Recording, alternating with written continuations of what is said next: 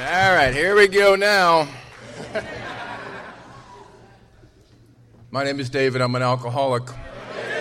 Can you hear me? Um, I'm, a what? Where's that little thing that says "by the grace of God" and all that? I, I want to do that. Okay, there it is. My name is fill in the blank. And I'm an alcoholic through God's grace, the program of Alcoholics Anonymous, and sponsorship, and a lot of therapy and medication, essential oils, uh, sound baths. You know, uh, I am sober uh, since uh, April 14th, 1983.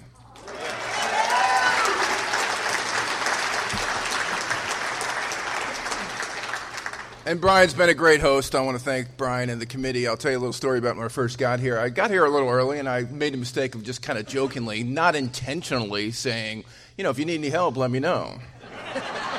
I didn't mean it. You know how you say, ah, how you doing? You don't really care how they're doing. And then all of a sudden they tell you. Well, don't tell Becky that. I'm sitting over there minding my, hey, you, come here. She said, "Hey, you, come here. You said you would help. Come on." Next, next thing I know, I'm on a step ladder trying to help put the sign up. Just got myself killed. Jeez, Kentucky, huh? Tough here, buddy. Um, the other speakers have been amazing. Kim, thank you. Um, you know, just incredible stories. Uh, Mike and his wife. Uh, Diane and I got to share some time together. I love you guys. I, I really love the tree story more than anything that I can imagine. it's just such a great story of diminishment. You know, if I had that many trees, it's something I could have been capable of doing. And um, Chip and and Krista, uh, just everybody's been so amazing. So I, I want to thank them f- for their stories. Um, you know, I come from five boys. My, uh, my, my father met my mother when he was 16 years old in Alabama, probably not too far from here, right? Alabama, it's the same thing, right? Kentucky, Alabama. they get married when they're 16. She got married when she was 16 years old. She met him. They had to elope to Mississippi. On their wedding day, my dad said, I want five boys. She don't give him five boys.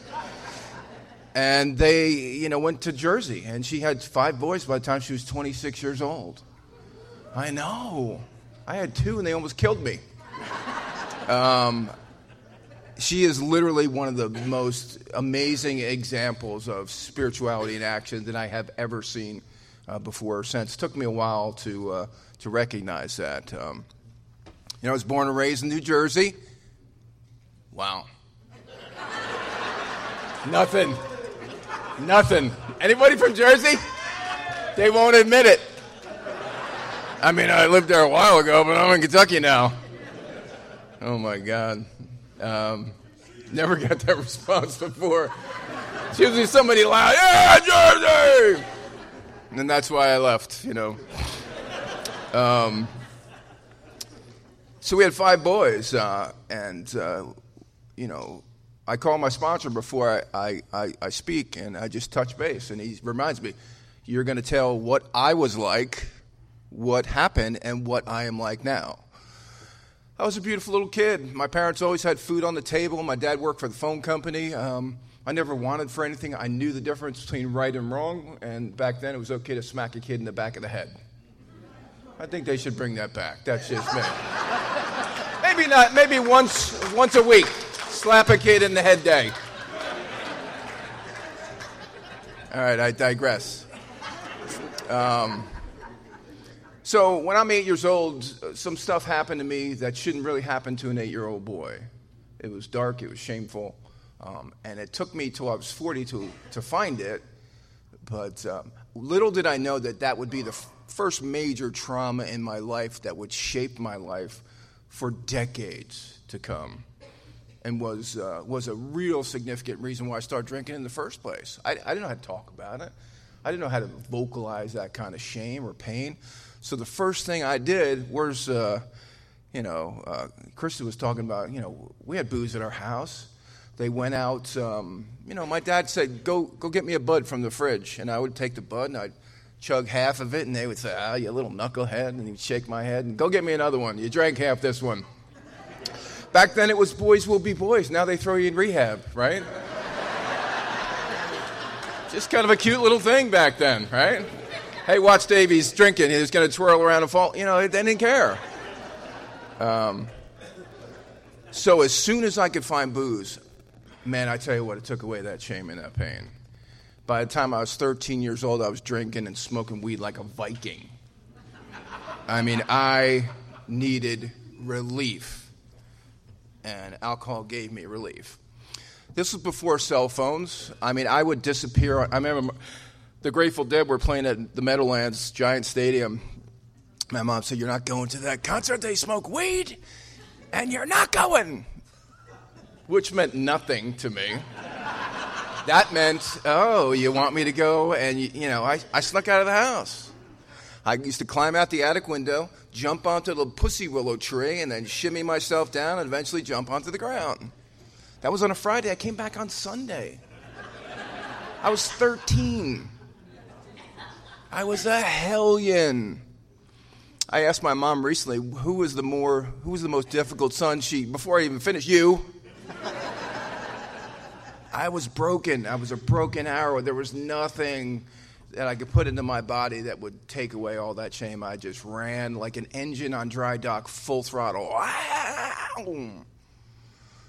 There was no repercussions, there's no threats. There, you can't stop an alcoholic from drinking. And it was you're grounded for life. And then three weeks, it was about two and a half, three weeks. Right. I'd be, be at it again. Was that a duck? we are in Kentucky. right? Quack, quack. Um, so I'm drinking like a hellion, like a Viking. Like I, I just, I don't know why. Uh, I was very athletic. I played sports. All my brothers played sports, and you know, I was the one that came home at three o'clock in the morning. We were supposed to be home at midnight, and my parents started to lock the lower floor.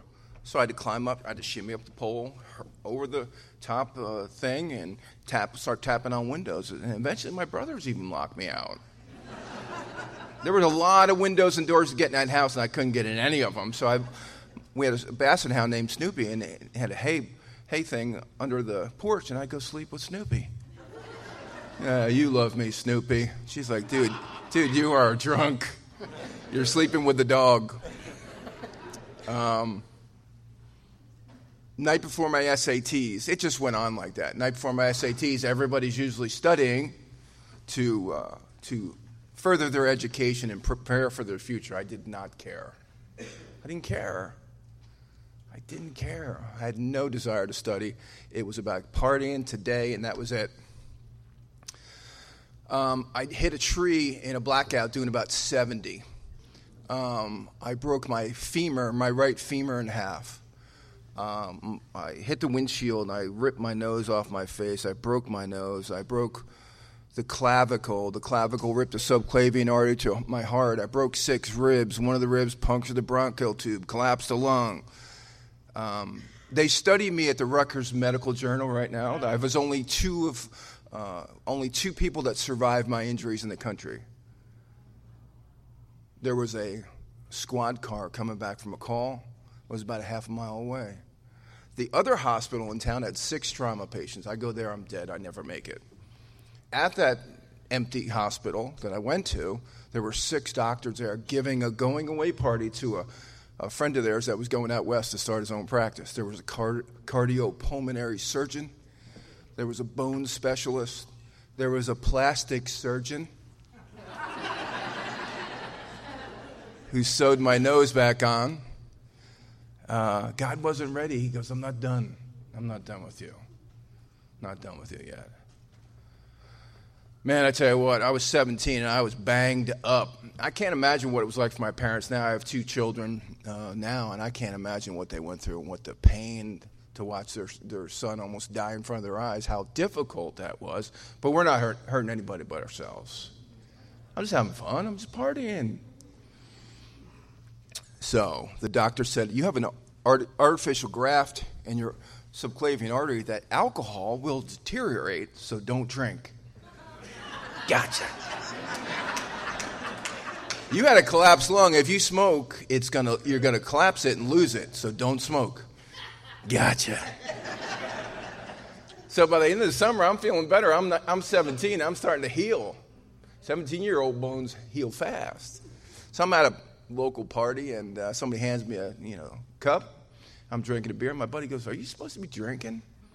Doctor said it was okay if I had one beer. All right. Somebody passed me a joint. I took a hit off. I get, dude, are you supposed to be smoking? Doctor said it was okay if I had one joint. Like, who's your doctor? like, like, what are you talking about? what are you talking about? And I drank the graft closed by the end of the summer because I didn't care. I didn't care. I would come home at night, I'd be snorting coke, smoking weed, drinking like a Viking, and the graft would just be like.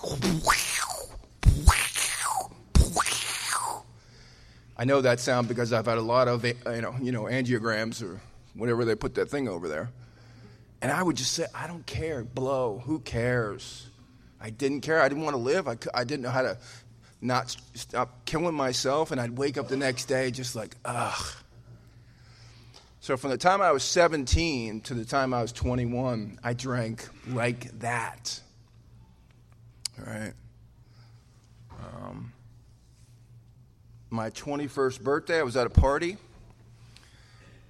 and it was, you know, it was 80, 83, right? There's a lot of white stuff around. There's a mound of white stuff, as a matter of fact.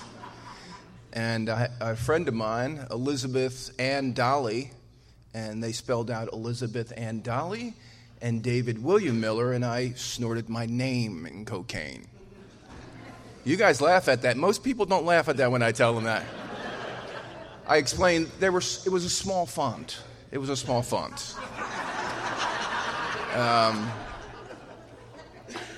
I, you know, and everybody was cheering back then. That was the 80s, man. Go, yeah! And um, I had a case of St. Pauli Girl beer on the front of a 65 Chevy Nova, three on the tree. I had a batch of hash brownies, and I decided to go see my brother in Connecticut. I don't remember leaving the party, right? And, and meanwhile, I had already almost killed myself. I wake up in a dorm in Connecticut, and some guy's shaking me, going, Dude, who are you? I go, I'm Jimmy Miller's brother. He goes, Oh, he's in the next dorm. I missed, right? I missed. It is hard to drive the Sawmill River Parkway sober. I mean, you know, whenever I think I was too young to get sober, I think about that. That's not normal drinking, right? Um, that was my 21st birthday. And I went out. Um, you know, my parents didn't want to watch me kill myself. They, they said, uh, one day, I, after uh, my dad sh- shaking me, Where's the car? I go, I don't know. Did I have it?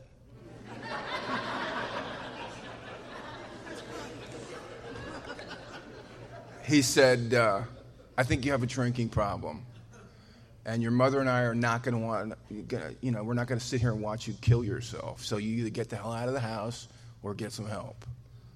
And I was just like, whatever, whatever. I don't, I, I'm not in a position to find my own place. I was like, so they make a few phone calls. At that time, my mother was on the board of a hospital uh, with a woman whose son was recovering in AA. Sitting across from her was my old Pop Warner football coach who was in AA. God's grace, or- orchestrating. She goes to the board meeting, and my, son, I don't know what to do with him. He's out of control, and blah, blah, blah. That night, a guy named Gary picks me up, and he's got a Porsche T top convertible. You remember the old, uh, you know, I said, wow, this is all right. Hey, if I go to AA, I'm going to get a Porsche. that has not happened yet. So I went to my first meeting, and there was a kid 16 years old. I'm like, how can he be an alcoholic? He's 16. He's just a kid. And they used to give 90 day pins back then in Jersey. And I put my 90 day pin on my members only jacket. nice. Yeah, baby. The black ones with the little collars? Yeah. Yeah, that was that was the that was the shit back then.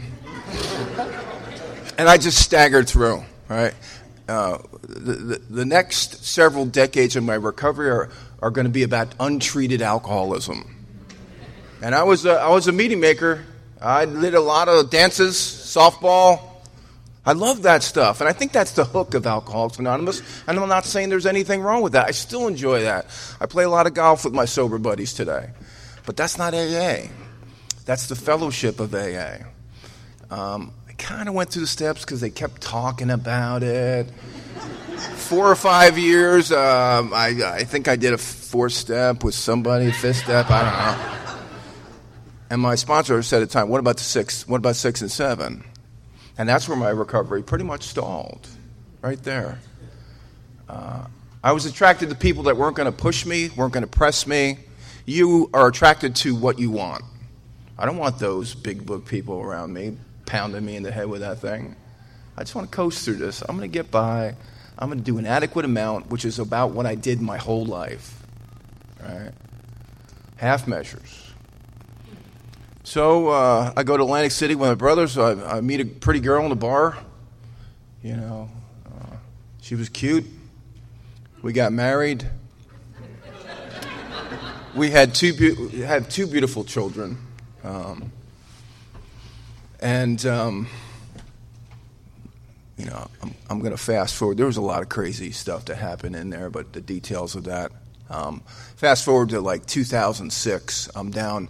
You know, I you know, I, I, was selling food in New York City uh, for a while. I lived in Weehawken, New Jersey, and my, my wife and I both worked in the city. She worked in Tower 2. I got a job as a director of a golf school down in Ocean City, Maryland. I was a golf professional. Phenomenal Arthur Hills course on the water. I'm like, how did I get here? Right? This is amazing. I can't believe they're paying me for this. Untreated alcoholism. It doesn't matter how good things are on the outside. I was a nutbag, right? I was a nutbag. Um, right after we went down, uh, d- down about six months, the towers went down. My wife's uh, firm was in 21, 22 floor. They all got out, but she was just devastated. Um, I starting to fight with the neighbors. I was irritable. I starting to fight with the head golf professional because he wasn't doing it the way I think he should do it. You know, could you imagine me uh, just untreated? Just stopping drinking is not enough. Um,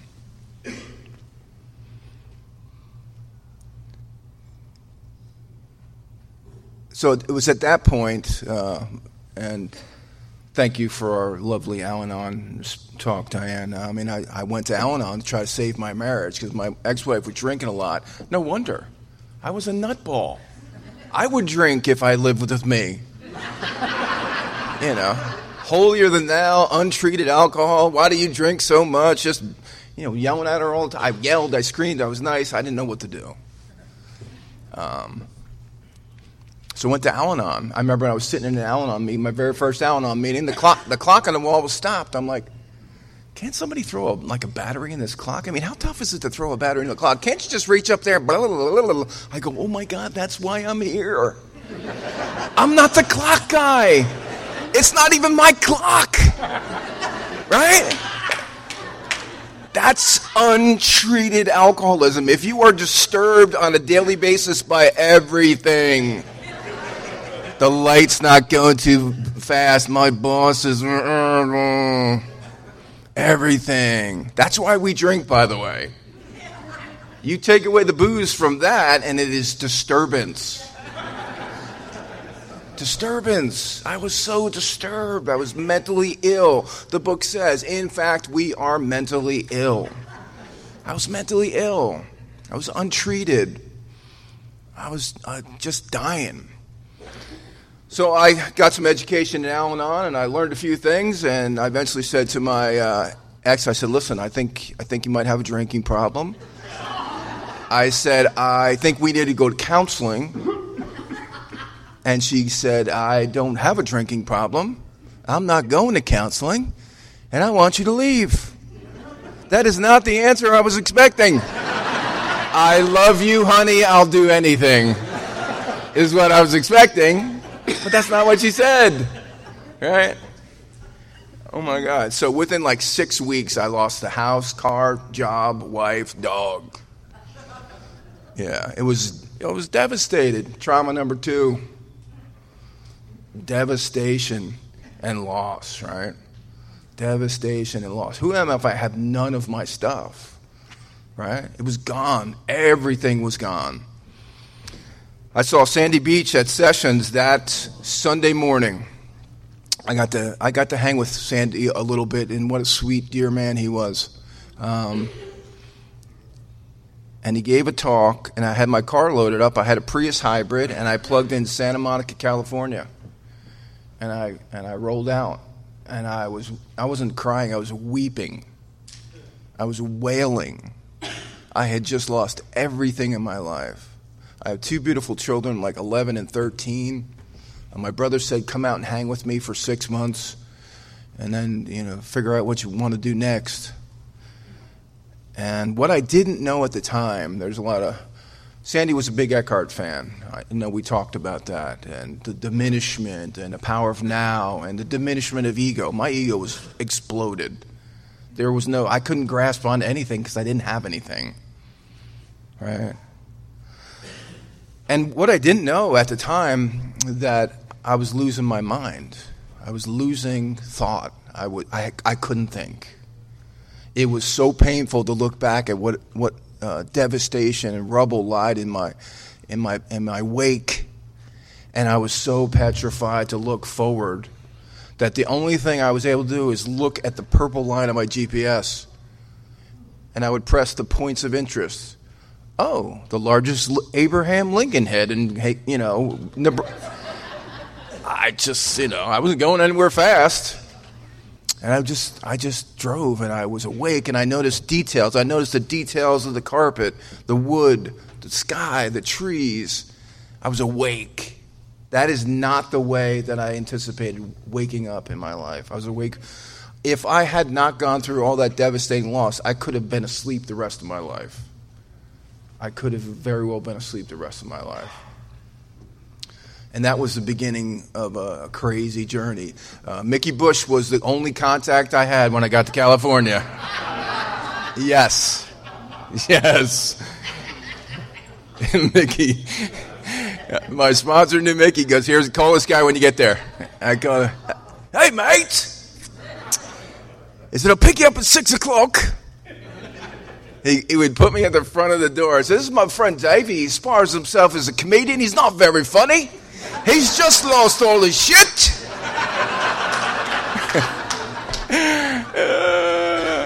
I'm like, Mick, you don't really have to say that every time. Oh, yeah, it's good for you, mate. It's good for you.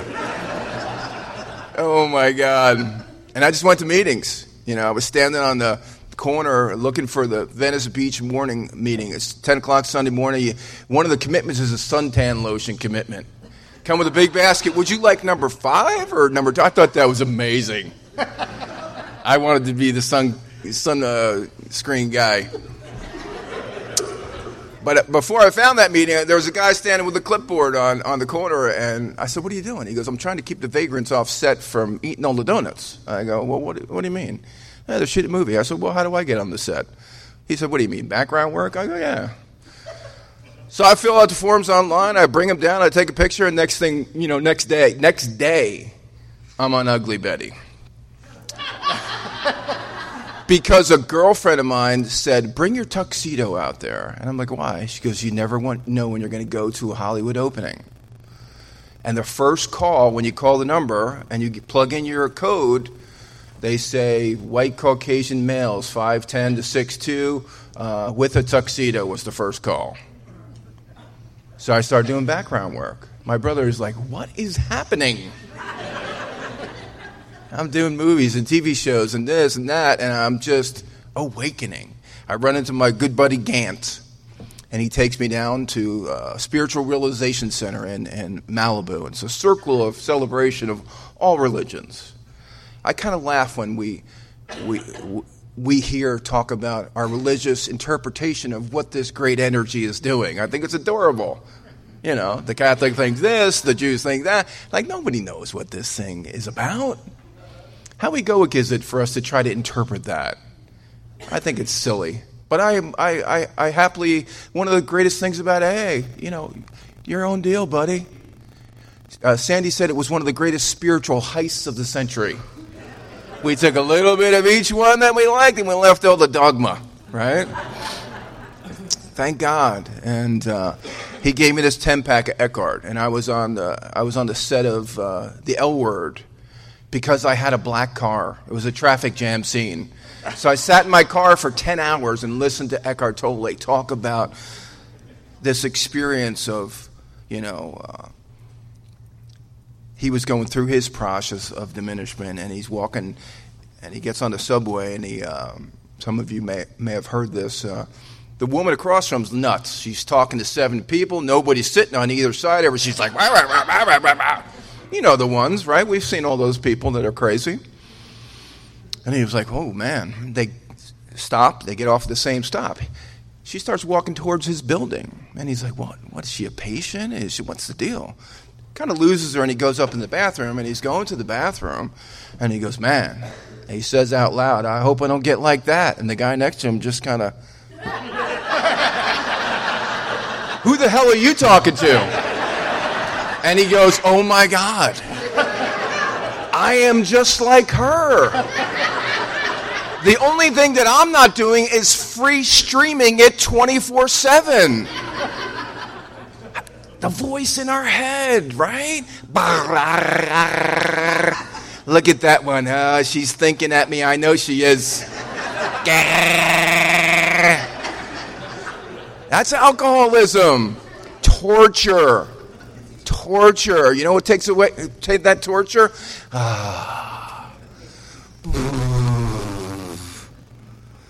Oh my God. That was like the beginning of my awakening. Beginning of my awakening, I could go, wow. I was losing my mind because I no longer needed to think.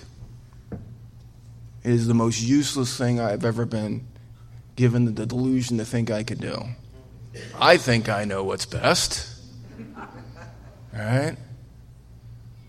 I was able to look, and the only thing I'm thinking about is kind of what's in front of me. Let's engage, right? The girl nodding in the in the arms. She's, uh huh, yep, yep, yep. Be here now. I could never be here now. You know what got me here now? Crushing loss and diminishment. So if you are going through crushing loss and diminishment right now, congratulations. it's going to be awesome. You just got to continue to breathe and move. So I go through this whole weird, wacky thing, and I got to go back to my kids, and I go back, and things are different, man. Things are different. I'm different. Things are different. I changed my sponsor. Um, and I got my sponsor, Roger, that I have today. My good friend Rich B. and I uh, share Roger as a sponsor, and he's been amazing for me.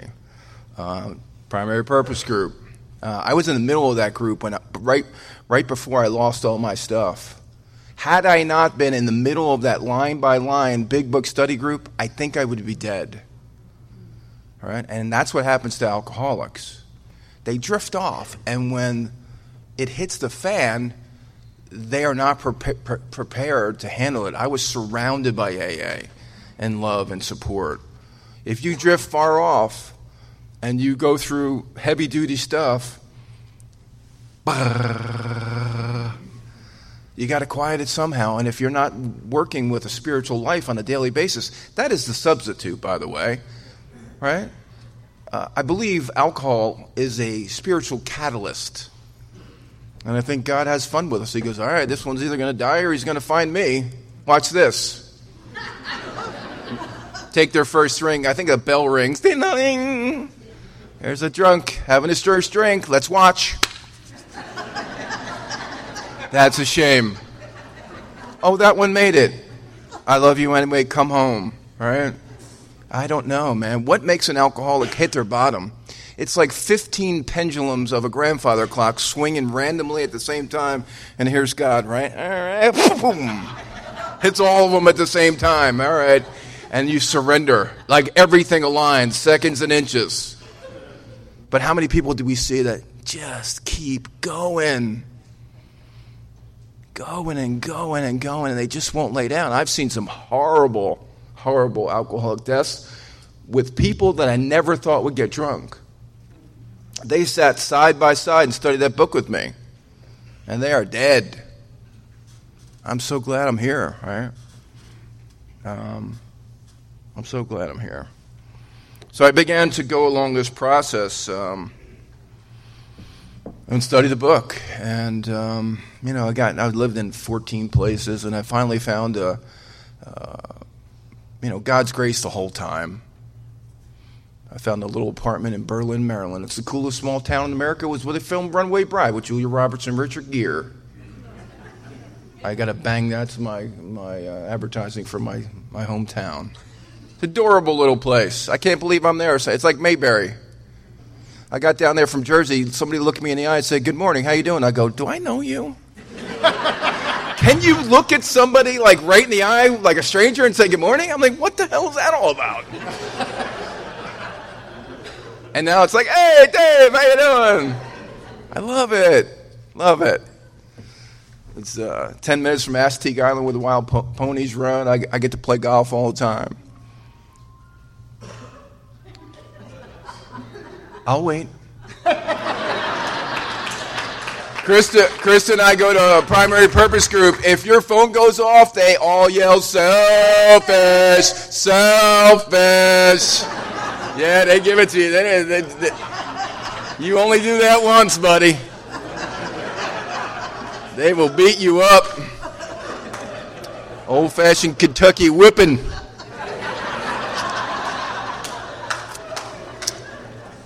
So, I'm 30 years sober at this time, and um, you know, I just I just lost a lot, right? My heart's broken. What happened, right? I'm getting through it. I'm, I'm, you know, my sponsor teaches me to get up and make my bed every day. Oh my God, my bed is made in my hotel room right now. I can't leave a room without making my bed. It is the first spiritual action that I do, and then I, I shave my neck parts, and then I make my coffee, and then I do a little exercise, and then I call my sponsor. I got a couple guys that call me. And after those four or five spiritual actions, my, my perception of reality begins to shift. That is the biggest spiritual thing I've ever experienced in my life. It was not a bright light. It was simple spiritual action. Changed my life. And I never I didn't do it until I absolutely was forced to do it. My sponsor when we started working, what time would be a good time for you to call me in the morning? You pick the time. Right? 8:35. Cuz I go I was going to a 7:30 meeting. I got a, got out at 8:30 and I call him at 8:35. And I'd usually bitch about the meeting. he would say, "What are you bringing to the meeting?" And I would go, "Ugh." Ugh. So if I can't make that call, you're the one that picked the time. And the other thing that it, when I do that with a new guy, uh, I've got a I've got a 745 and a 915 right now. The other ones are just out there wandering. and here's the test. If you can't make a phone call, how are we going to do the rest of the stuff? I'm weeding them out. Right? If you can't make a phone call, one phone call, oh, I got running around. I got I'm sorry, I got this, I got Dude, I call, I got 38 years sobriety. I call my sponsor every day. You know why? I have an alarm in my phone. I am not smart enough to remember that. I guarantee you. Right? Now, how many newcomers are like homeless and they got the i you know iPhone 12? like, dude, your phone's nicer than mine. Set an alarm Monday through Friday. I'll give you off weekends. I don't want to hear you. I want to go play golf. Set it. That's uh, if you can't do that, man. I, I, I don't think I can help you. I don't think I can help you. Right? What a great way to just w- stop wasting your time. I will go to the end of the earth for a drunk. I've had weird calls, weird situations, and uh, seen some strange things on 12. They don't do 12 step calls like the way they used to. I saw some crazy 12 step calls. You know, people puking, people coming at you, needles in the arm, blood spurting everywhere. I mean, that's the way we used to do it. That's the way I used to do it back when I was. Sorry, I, I, I got carried away. So long about that time, I, uh, I, I, I enter Sheppard Pratt University for dietary education. I go into a hospital for bulimia. right? I'm, I'm, I'm sick. Right? And, and the, uh, the untreated disease of alcoholism doesn't really care how it kills you. Doesn't care. It'll pick away booze, sex, porn, drugs, medication. I went to the dentist, I've got pain pills. It will kill you. It will find a way to kill you. And that almost killed me. It took a doctor begging me to make a phone call. And I drove up there myself thinking, this is, this is crazy. I don't need this. And the first time they set a meal down in front of me and I couldn't go to the bathroom afterwards, I just started to cry. I just started to cry. There was about 20 teenage girls in there with me. And me. Mr. Miller, that's not appropriate conversation at the dinner table. Sit up straight. is what I heard. That was the first time in my life, in my recovery, that I was separated from all my distractions. And I began to get a glimpse of the shame and the pain that was down there that I hadn't addressed yet. Right? That was a that was a glimpse. And I, I spent two weeks inpatient, and uh, my buddy Rich B came up. You know, it's like, who are you going to call? Like, I can't call my family. They were thinking, well, you just need a nice girl. right. So literally, Rich B came up, and we were on the three way with, you know, um, my, my dear mom. I think if he just finds a nice girl, and I put the, the mute button, I go, there you go. That's what we're dealing with. I mean, I, I can't call my family. They don't understand. But my buddy Rich did. My buddy Rich did. He, he took me down to Savannah to play golf before I checked myself into Sheppard Pratt. And I said, Do you think I'm crazy? And he started laughing so hard, I, th- I thought he was going to go off the road. He said, buddy, you better do everything that you can. That just do whatever they tell you, otherwise they're going to lock you up and shock you. You'll never see the light of day ever again. And I was like, I was like, dude, that's that's kind of harsh, buddy. He just couldn't stop laughing. So I got back right before two days. I said, I called him up. I said, you guys still shock people up there? I was ner- I was nervous. And she said, Not in this department. what does that mean? But you still do it. Oh, Jesus. Uh, so I get out of there, right? And I realize that, you know, just like everything else, food is a spiritual act to nourish the body that God has given us. I never knew that. How many alcoholics you sit down to lunch with or dinner? I'm not judging anybody but myself, but I had to be mindful about what I eat. I have to pray before I eat. God, please allow this to nourish my body so I could be of service. Right? Um, I went into therapy a couple years later for EMDR. It's, prob- it's, a, it's an intense, regressive therapy because I still wasn't getting there. I was still doing things that I would not want posted on the cover of the local newspaper. think about that. And I think for men, it, it's a little different. We don't want to admit our shame. We don't want to admit that we're dying and we're sick, and in the wee hours of the morning, we're doing things that we're not proud of. Right? Nobody wants to talk about that. Um, that's the stuff that'll kill you. Right? That's the stuff that ki- it was killing me. So I found a ther- I had a dietary uh, therapist that I was working for or working with. Um, and uh, she was also she she she, she left to go to Baltimore to start a practice. I go, you know, I have separation anxiety. You're literally doing the thing that I'm trying to get treated. And what happened was she, you know, her replacement was the one I needed, right? Um,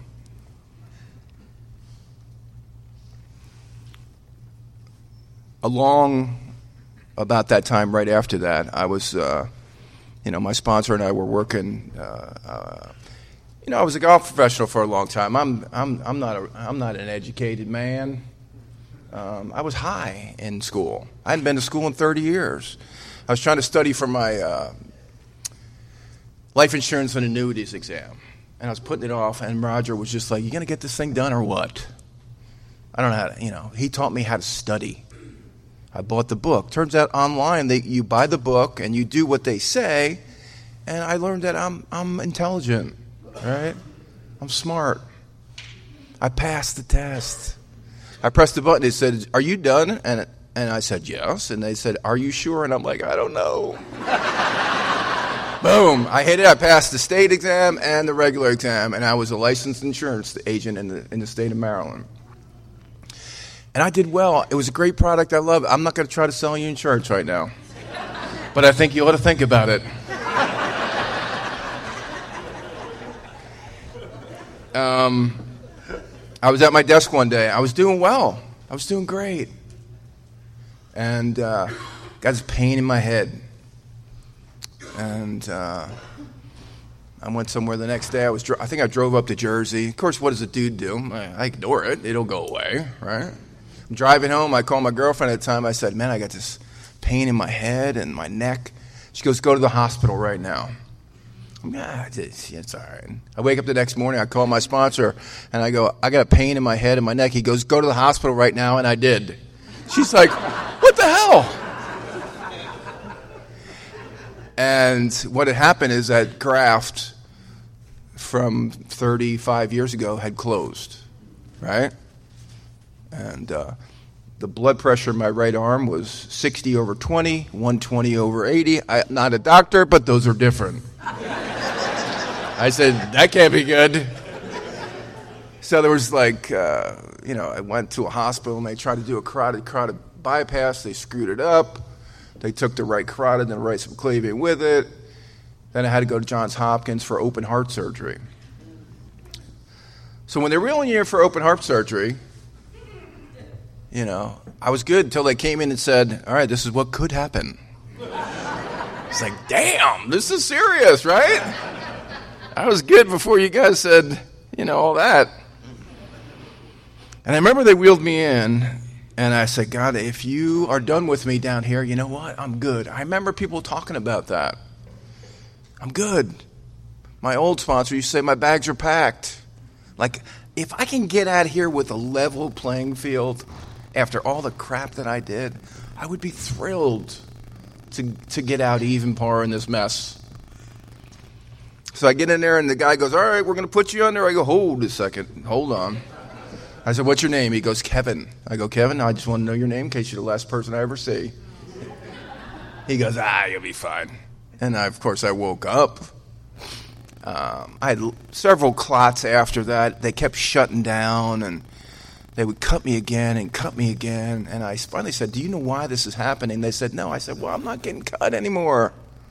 I'm done. Turns out I had Lyme's disease. The Bartonella Lyme's has a clotting factor. I changed my diet. And I have 117 over 75, 120 over 80. There are a couple of marks off. I also pray and I meditate. I eat clean. Right? That's why I added those couple things there. It's by God's grace and Alcoholics Anonymous, but guess what else I have to do? I have to practice these principles in all my affairs. I don't have a, a choice. Selfish, selfish, selfish. Yeah, give yourself a hand for that one.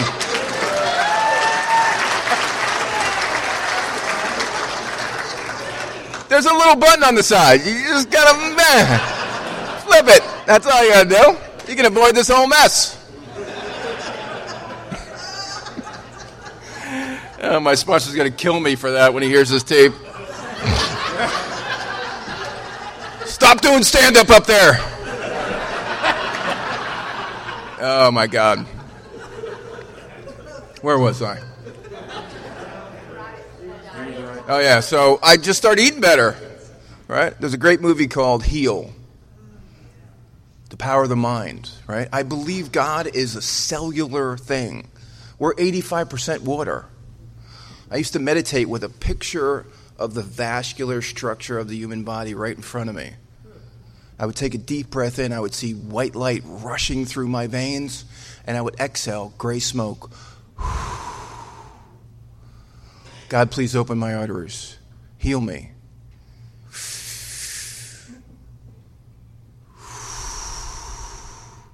I believe you can rearrange your body. I think the power of God's grace on a cellular level, we all have the power to be healthy. I, I take blood thinners too, by the way. I mean, I'm not an idiot. Little east and west. I take an anticoagulant, a blood thinner, and I eat clean. Right? Um, what a miracle that was, right? What a miracle. Um, so I started working with my therapist about this EMDR work, and it was heavy, man. It was in the basement of a house in my neighborhood. That's where it went down. I went down there one time. I was the observer as an adult. I went went down one time, and I was the participant. I went down one time, and uh, this this entity came down the stairs, and there was so much light it just blasted out the whole room. Um, I went down there one time with a bat, and I beat these guys down. Right? I beat them, beat them. I was so angry. I had no idea I had that kind of rage. Uh, there was such a cleansing and healing because there was no way that I get through that on my own. It took God, it took therapy, it took the program, the steps, studying the big book. Took all of that. And still, on a daily basis, I have to maintain that spiritual condition. It is never over. We are always seeking God's light. Um, there's some really other trippy things that I'll tell you about later if you want to know about them that happened that are pretty freaky. Um, but basically, it was the, the culmination was this,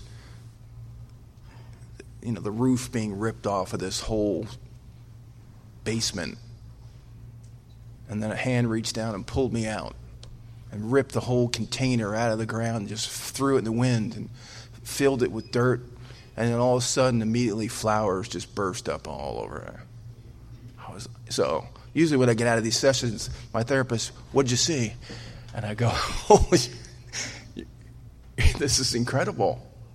And she was like, wow, that is amazing. Like God healed me of the deepest shame I could ever possibly imagine. You know those shiny spiritual people that you see in A, like you think, how you doing? I will never be like you. I'm not one of those people. I'm not free.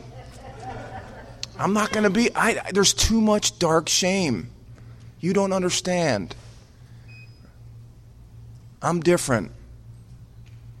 Right? The ego of the alcoholic. Ah, my pain is bigger than your pain. The one downsmanship of AA, right? When you get out of, you know, somebody shares at a meeting, well, uh, and the next one goes, oh, yeah, you think that's bad? Well, listen to this. That's what we think, right? So I'm, I'm clean, I'm healthy. Um, I, I, went on short term disability, then I went on long term disability. Um, I do side hustles. Uh, at some point, I started writing and doing stand up comedy. Um, I'm a writer now, and I've written a, a, a, project for, for television, I've written a movie, and we're kind of waiting for the pandemic to clear up for some of that stuff. I think that's going to happen. It's kind of weird. Right? Why?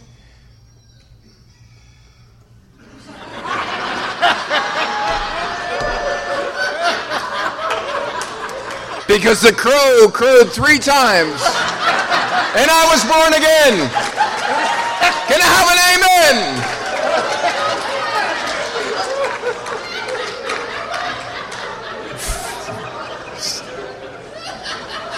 Wow. That's awesome. That, that's awesome. Where, where, where was I? Oh, yeah. So I'm doing these wonderful things, right? I play a lot of golf, right? Uh, my two beautiful children, I just spent, my daughter's an artist, and she does um, liquid pour paints, and I went to the Peach Festival with her um, in Scranton, Pennsylvania, and I, I showered on Wednesday morning, and I showered on Sunday when I got back. I slept in a tent, and I got down with the hippies, and I found the wharf rats, right? Anybody familiar with the wharf rats? Sober hippies, baby. Went to two meetings a day. I got to be a part of my daughter's life. My son, at some point, said, Dad, I want to be a golf professional because when he was little, Barney was popular.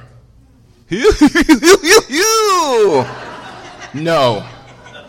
No, I hated the purple dinosaur. I am not watching that. So the Golf Channel came on. I would put him on the Golf, golf Channel. I'd put him under Nicklaus's 86 victory at the Masters. And he became a guy. I'd be like Jake, and he'd be losing the ball. And he's a golf professional. He's one of the most beautiful swings. I, I get to play golf with my son. I tried to become a golf professional. I can never pass my player's test. I'd fold like a lawn chair. I missed it by a shot five times. Right? My brother said, maybe the golf thing was never about you. Did you think of that? And I went, no.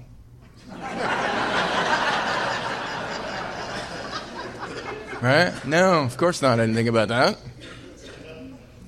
Um, last week, right?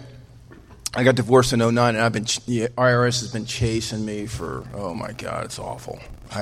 Where's my IRS fans out there?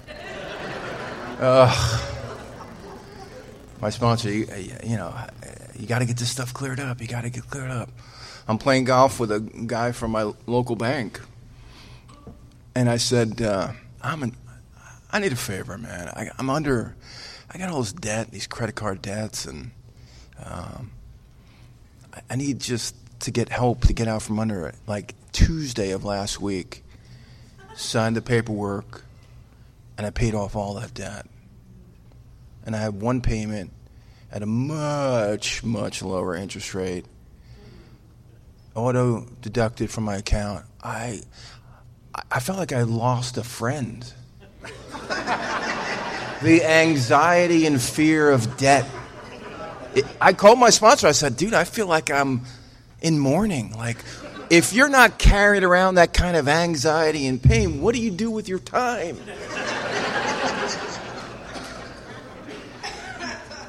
I don't know, you take a nap.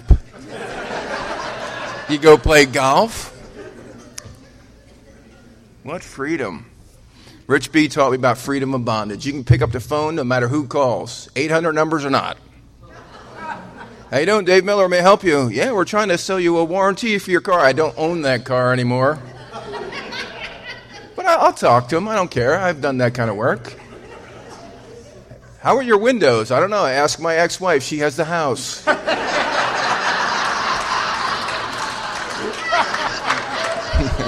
don't have any windows.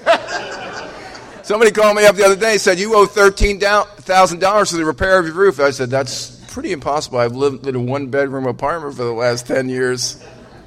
And like, I'm a free man. I can look the world in the eye. I'm not running or hiding from anybody. That is a miracle for a guy like me. Miracle. Enjoy the chaos. They'll be gone soon. That's what I tell my sponsees. You know, my kids are beautiful, but I wish I could see them more. You know, I love my kids. I got a great. They know that I love them, and they they love me. What a what a gift. You know. Um, getting close. Um, so making amends, right? Financial amends. I don't have a whole lot of amends that I need to make. Uh, Uh, the big one was just last week. Um, there's an estate sale business in Jersey with my family, my mom and my brother, and I was able to show up over the last couple years. I'd I'd come down with my dad, and I'd he'd be reading the paper, and I would just say, "So what's in the paper, Dad?" And he said, "Ah, the Chinese," or he'd just start rattling on about something he was pissed about, and I'd write it down on my pad, and I'd go into the comedy club, and I'd say, "This is what my dad said today," and it became a thing. Like, what'd your dad say today? He's 87, and we had a great time, and I was able to be there for him. Um, he got sick in March, and um, my parents were married 65 years, right? My mother has not known anything other than my dad. Um, March 14th, uh, Monday night, they brought him home, 7:30, and I agreed to take the first shift and I was going to take this morphine dropper. Don't think I got a little bit of flutter about that. Whoa, morphine! Holy shit! Um, and one drop every two hours. First one was 9:45, 11:45, 1:45, 2:45. And the whole time I'm kissing my dad's head, saying, "Dad, I love you. It's okay to let go, buddy." Dad, I love you. It's okay to let go. And he was just, I love you. I love you. It's okay to let go, buddy. I fell asleep for like 10 minutes.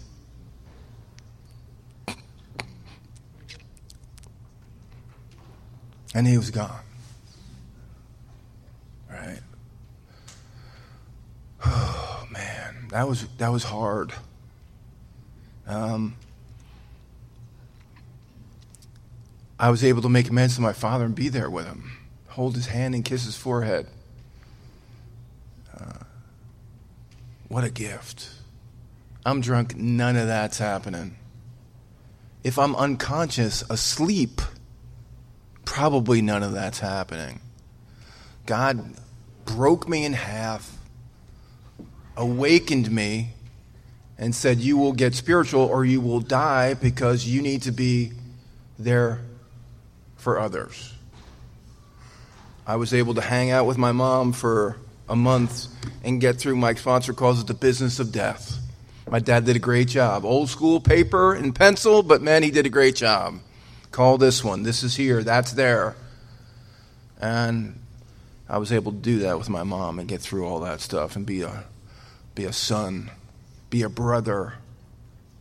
Uh, uh, it was amazing one of the sweetest things. I have a great nephew, and his name is Griffey. Uncle Dave! And Griffey was at the funeral. My, my, my great niece, uh, Michaela, was there, and Michaela's 10, and she's not quite sure what's going on. So they finally get the nerve to go up to the casket, and Michaela's kind of sitting there with her parents, and Griffey comes running up, jumps up on the stool, and goes, Hey, Granddad, have a nice trip! and he runs away.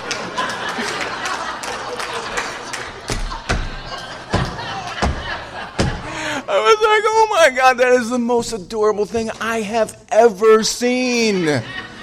But how perfect. Have a nice trip, man. I don't know where you're going, but you're on your way. God, I get to witness that, right? I'm so grateful uh, to be a member of Alcoholics Anonymous. It is our obligation to study the book, to pass this stuff on right? That is the greatest gift. I've done a lot of Zoom work with a lot of guys in the last year, right? From all over the place. Alcoholism runs rampant. If you can't find a drunk that needs help, you're not doing your job. All right, for anybody in here that's struggling, that's depressed, or doesn't think that you know, you don't want to tell anybody how sick you really are, please Find somebody who will understand. Tell them, I need help, is the greatest thing I've ever said in this, this program. Sandy Beach, right? Sandy told a great story, and I'll finish with this. Carousels, slides. Kids, we used to have carousels, and there were slides, and you press the button. There's Uncle John with the lampshade on his head. There's Mike, he's at it again. Diane's pissed. And at the end of the slideshow, when the slides, there was no more slides, what would show on the, on the wall? Light. That's how we came into this. I came in here a beautiful b- baby boy and a spiritual light of God. It is our objective in Alcoholics Anonymous to clear away the wreckage so we can shine our light on a daily basis the best we can and help others. Thank you very much for my sobriety.